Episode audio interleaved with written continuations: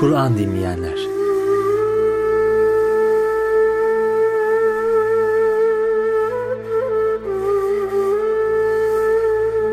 Sevgili Peygamberimiz sallallahu aleyhi ve sellem gündüzleri bu zorluklara katlanırken geceleri herkesin uyuduğu saatlerde Kabe'ye gidiyor ve orada namaz kılıp dua ediyordu. Geceleri Allah Resulü'nün evinde ise bir başka güzellik yaşanıyordu. Nebiler Nebisi kendisine indirilen ayetleri o güzel sesiyle açıktan okuyordu. Onun geceleri Kur'an okuduğunu bilen çoğu Mekkeli iman etmese de gizlice Resulullah'ın evinin önüne kadar gelip okunan Kur'an'ı dinlemekten kendini alamıyordu. Onu bir kere dinleyen bir daha dinlemek istiyordu. Müşriklerin ileri gelenlerinden Ebu Cehil ve Ahnes gizlice Kur'an dinleyenlerden birkaçıydı. Kur'an dinlemeyi gururlarına yediremeyen bu kişiler gece evlerinden çıkıp kimseye görünmemeye çalışarak Resulullah'ın evinin önüne geliyorlardı. Efendimizin evinin birer köşesinde birbirlerinden habersiz gizlice ilahi kelamı dinliyorlardı. Bazen evlerine dönerken yolda karşılaşıyorlar ama birbirlerini görmezden gelip hiçbir şey söyleyemeden oradan sessizce uzaklaşıyorlardı. Fakat bu 3-5 İslam düşmanı her ne kadar duyduklarından etkilenseler de iman etmediler. Nefislerine uyup üstünlük tasladılar. Diğer müşriklerin onları ayıplamalarından çekindiler ya da bunlar gibi başka boş düşüncelere kapıldılar. Ve başkalarına da mani olup halkın da Kur'an dinlemesini yasakladılar. Ancak din düşmanları ne yaparsa yapsın Müslümanlar İslam'ı anlatmaktan da Kur'an okumaktan da vazgeçmediler. Tebliğin devam ettiği bu günlerde bir gece Peygamber Efendimiz Kabe'de El Hakka suresini okumuş ve o sırada orada bulunan Ömer İbni Hattab da onu dinlemişti. Mekke'nin ileri gelenlerinden olan Ömer iyi bir savaşçı, çok cesur ve korkusuz bir kişiydi. O da cahiliye adetlerine göre yaşayıp Peygamberimizin çağrısını anlamsız bulanlardandı. Bir kenarda okunan ayetleri dinlemeye başladı. Efendimizin okuduğu Kur'an ayetlerinden etkilenmişti. Bu ilahi sözlere karşı hayranlık duymaktan kendini alamadı ve evet herhalde söylenenler doğru. O arkadaşlarımın söylediği gibi etkileyici bir şair. Bu olağanüstü güzel cümleler yalnızca bir şairin dudaklarından dökülebilir diye düşündü. Bu sırada Allah Resulü surenin 40 ve 41. ayetlerindeydi. Hiç şüphesiz Kur'an çok şerefli bir elçinin sözüdür ve o bir şair sözü değildir. Ne de az inanıyorsunuz. Ömer irkildi. Çünkü Allah Resulü onun az önce düşündüklerini bir anda cevaplayıvermişti. Tamam, zihnimden geçenleri bildiğine göre aynı zamanda bir kahin o, dedi kendi kendine. Efendimiz sallallahu aleyhi ve sellem okumaya devam etti. O bir kahin sözü de değildir. Ne de az düşünüyorsunuz. O, alemlerin Rabbi tarafından indirilmiştir. Eğer Muhammed bizim adımıza ona bazı sözler katmış olsaydı elbette onu kıskıvrak yakalardık. Sonra onun can damarını koparırdık. O vakit sizden hiç kimse buna engel olamazdı. Doğrusu Kur'an Allah'a karşı gelmekten sakınanlara bir öğüttür. İçinizde onu yalan sayanların bulunduğunu elbette biliyoruz. Kuşkusuz bu Kur'an kafirler için bir pişmanlık vesilesidir. Ve o gerçekten kesin bilginin ta kendisidir. Öyleyse Yüce Rabbinin adını tesbih et. Ömer çok duygulanmıştı.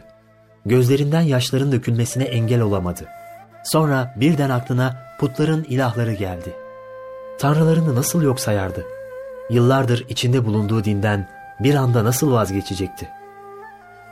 Duyduğu sözlerin tesirinden kurtulmalıydı. Bunun için hemen oradan ayrıldı. İslam'a bu kadar yaklaşmışken bir anda tekrar inançsızlığın karanlığına gömüldü hatta boğulu Ömer. Ama duyduğu güzel sözler hep kulaklarında çınlamaya devam etti. Daha önce birçok şairi dinlemiş, hiçbirinden buna benzer bir şey işitmemişti.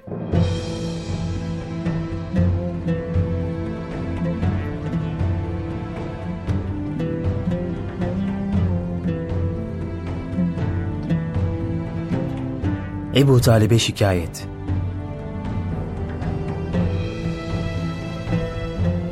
İslam'ın yayılması adına yaşanan gelişmeler müşrikleri çileden çıkarıyordu.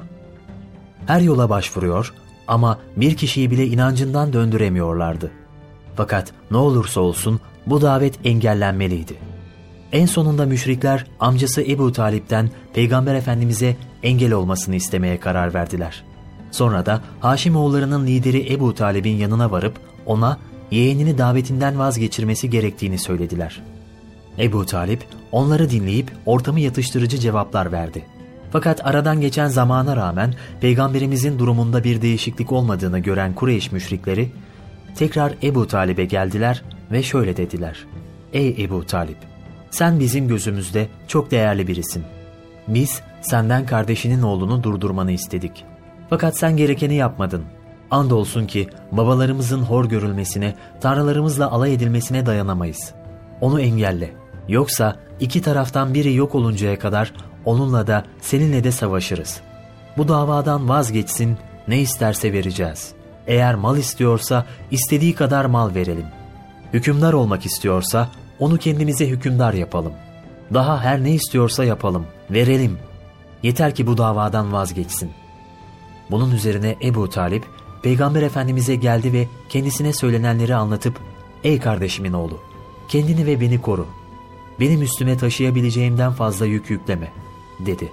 Amcasından duyduğu bu sözler üzerine Efendimiz sallallahu aleyhi ve sellem incinmiş, gözleri buğulanmıştı. Amcasına baktı ve şöyle dedi.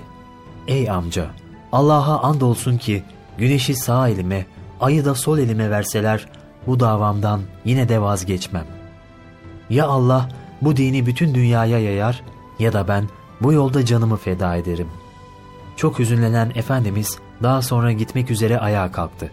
Fakat amcası Ebu Talip onu geriye çağırdı ve ''Ey kardeşimin oğlu, git ve istediğini yap. Vallahi seni hiçbir konuda yalnız bırakmayacağım ve herhangi bir şeyden dolayı kimseye teslim etmeyeceğim.'' dedi.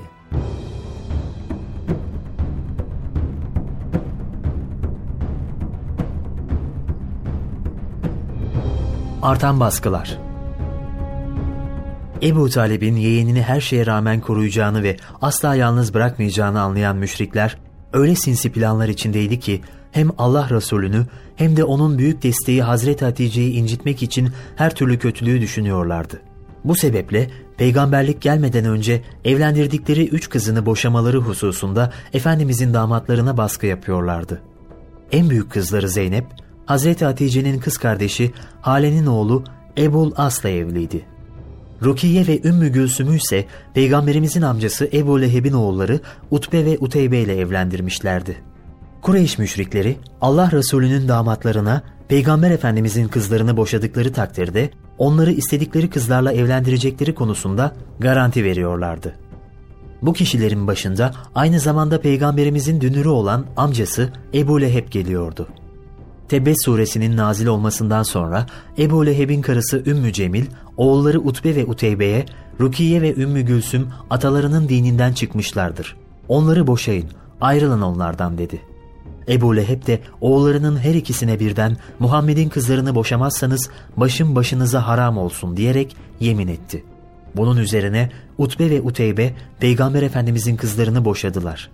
Evlatlarının yıkılan yuvaları Peygamber Efendimiz için de Hazreti Hatice annemiz için de birer hüzün kaynağı olmuştu. Üstelik ortada kızlarından yana ayrılığı gerektiren bir durum yoktu. Tek sebep her ikisinin de Allah Resulü'nün kızı olmalarıydı. Ebu Leheb ve karısı Ümmü Cemil oğullarını Peygamber Efendimizin kızlarından ayırarak Allah Resulü'nün ailesini üzdüklerine çok seviniyorlardı. Fakat bu sevinçleri Rukiye'nin Mekke'nin en zengin gençlerinden biri olan Osman İbni Affan'la evlenmesine kadar devam edebildi. Kureyş'in hesaplarının aksine bu ayrılıklar Allah Resulü'nün kızları için çok daha hayırlı olmuştu. Kureyş müşrikleri bu olup bitenler karşısında daha da hırçınlaştı.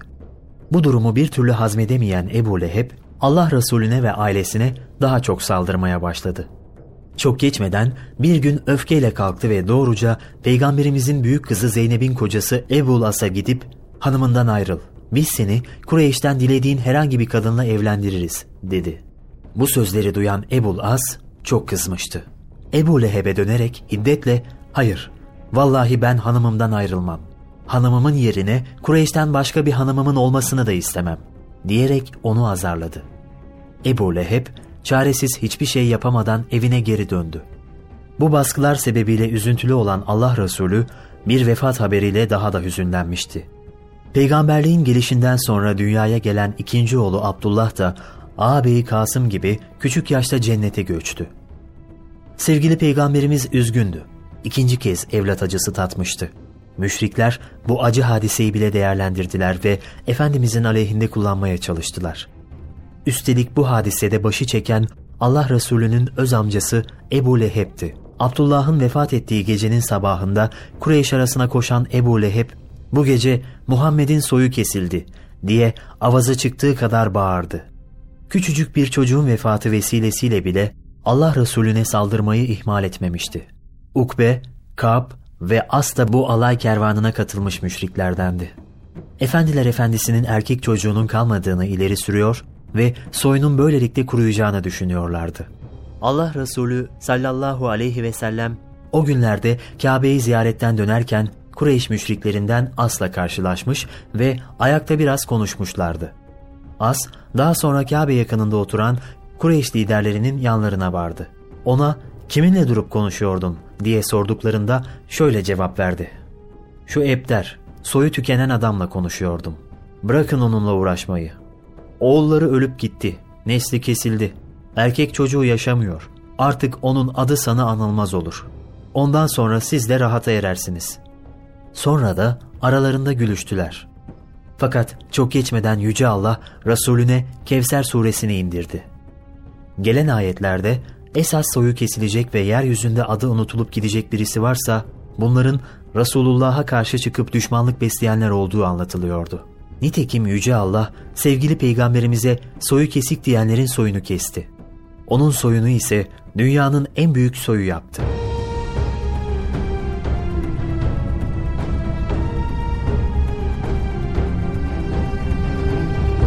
Hakaretten işkenceye Müşrikler yaptıkları baskılara rağmen İslam'ın yayılmasını engelleme adına istedikleri neticeyi alamayınca zulümlerini daha da arttırdılar. Bizzat Allah Resulüne zarar vermeye niyetlenmişlerdi. Müşriklerin başları Ebu Cehil, yarın kocaman bir taş alıp o secdeye kapandığı zaman başının üzerine bırakacağım. Deyince diğerleri istediğini yap biz de seni destekleriz dediler. Ertesi gün Peygamberimiz sallallahu aleyhi ve sellem Kabe'ye gelerek namaza durup secdeye kapandığı sırada Ebu Cehil kocaman bir taşla yanına yaklaşmaya başladı. Fakat ona yaklaşmaya çalışmasıyla geri kaçması bir oldu. Korkuyla titriyordu. Taşsa çoktan yere düşüp parçalanmıştı. Olanları merakla seyreden müşrikler ne olduğunu sorunca Ebu Cehil, daha önce benzerini hiç görmediğim kocaman bir deve üzerime yürüyordu. Biraz daha ilerlesem sanki beni yiyecekti. Ben de kaçtım dedi. Bu ve buna benzer mucizeleri gördükten sonra bazı kimseler iman ediyor, kimileri ise inkarda ısrar ediyordu. Her şeye rağmen Allah Resulü sallallahu aleyhi ve sellem tebliğine devam ediyor, inananların sayısı gün geçtikçe artıyordu. Kureyşli müşriklerin önce alay etme tarzında başlayan düşmanlıkları artık hakaret ve işkenceye dönüşmüştü. İçine battıkları cehaletten sıyrılıp imanla şereflenmeyi bir türlü kabullenemediler. Mekke'de sözü geçen kabilelerden olan Müslümanlara fazla zarar veremiyorlardı. Fakat fakir ve kimsesiz müminlere göz açtırmıyorlardı. Onları dinlerinden döndürmek ve daha fazla insanın iman etmesini önlemek için akıllarına gelen her türlü eziyet ve işkenceyi uyguluyorlardı. Müminlere eziyet ve işkence edenlerin başında Ebu Cehil, Ebu Leheb, As, Ümeyye, Velid ve Nadir gibi ileri gelen Mekke müşrikleri bulunuyordu. Müminleri aç ve susuz bırakmaktan, hapsetmekten, bayıltıncaya kadar dövmekten, kızgın güneşin altında üzerine kayalar koyarak bekletmekten hiç çekinmiyorlardı. Mazlumları koruyan kişilerin başında Hazreti Ebu Bekir geliyordu. Başta Bilal olmak üzere işkence gören erkek ve kadın köle Müslümanların yedisini değerinin kat kat üzerinde fiyat verip satın alarak hürriyetine kavuşturmuştu. Başka köleleri de satın almak istemiş ama sahipleri yüksek bir fiyat karşılığında bile onları satmayı reddetmişlerdi. Onlara işkence etmeye devam edip akıllarınca eğlenmişlerdi. Ebu Cehil ve arkadaşları kimsesiz Müslümanlara işkence etmeye karar verdiklerinde önce Ammar ve ailesinin yanına gittiler. Annesi Sümeyye ve babası Yasir ile birlikte Müslüman olan Ammar, Beni Masum'un kölesiydi başta Ebu Cehil olmak üzere kabile önde gelenleri onları gündüzün en sıcak zamanlarında açık araziye çıkarıyor ve onlara yoruluncaya kadar işkence yapıyorlardı. Yaşlı baba Yasir bu işkencelere çok fazla dayanamamış ve cennete yürümüştü. Sümeyye ise Bütün baskılara rağmen Rabbini inkar etmeyip Resulullah'ın aleyhinde söz söylemeyince Ebu Cehil'in mızrak darbesiyle şehit oldu. İşin kötü tarafı bütün olanların Ammar'ın gözünün önünde gerçekleşmesiydi. Müşrikler onu maddi ve manevi o kadar baskı altında tutmuşlardı ki Ammar şuurunu kaybetmiş ve ne dediğini bilemez hale gelmişti. Azgın müşrikler Lat ve Uzza'yı hayırla yad etmedikçe asla seni bırakmayacağız diyorlardı. Gerçekten de onu ancak Lat ve Uzza'nın adını söyleyince serbest bıraktılar. Ammar serbest bırakılmıştı ama manen çok acı çekiyordu. Çünkü canından çok sevdiği ve her şeyden üstün tuttuğu Allah ve Resulü yerine o cansız putların adını anmış ve dilini kirletmişti. Bitip tükenmişti adeta. Kolu ve kanadı kırık halde Resulullah'ın yanına geldi. Çok mahcuptu. Çok geçmeden Allah Resulü'nde vahiy belirtileri görülmeye başlandı. Gelen vahiy, şiddete maruz kalanların kalpleri tasdik etmedikçe dilleriyle söylemek zorunda kaldıkları kötü kelimelerin küfür olmayacağını anlatıyordu. Bunun üzerine Ammar rahat bir nefes almış ve oradan huzur içinde ayrılmıştı.''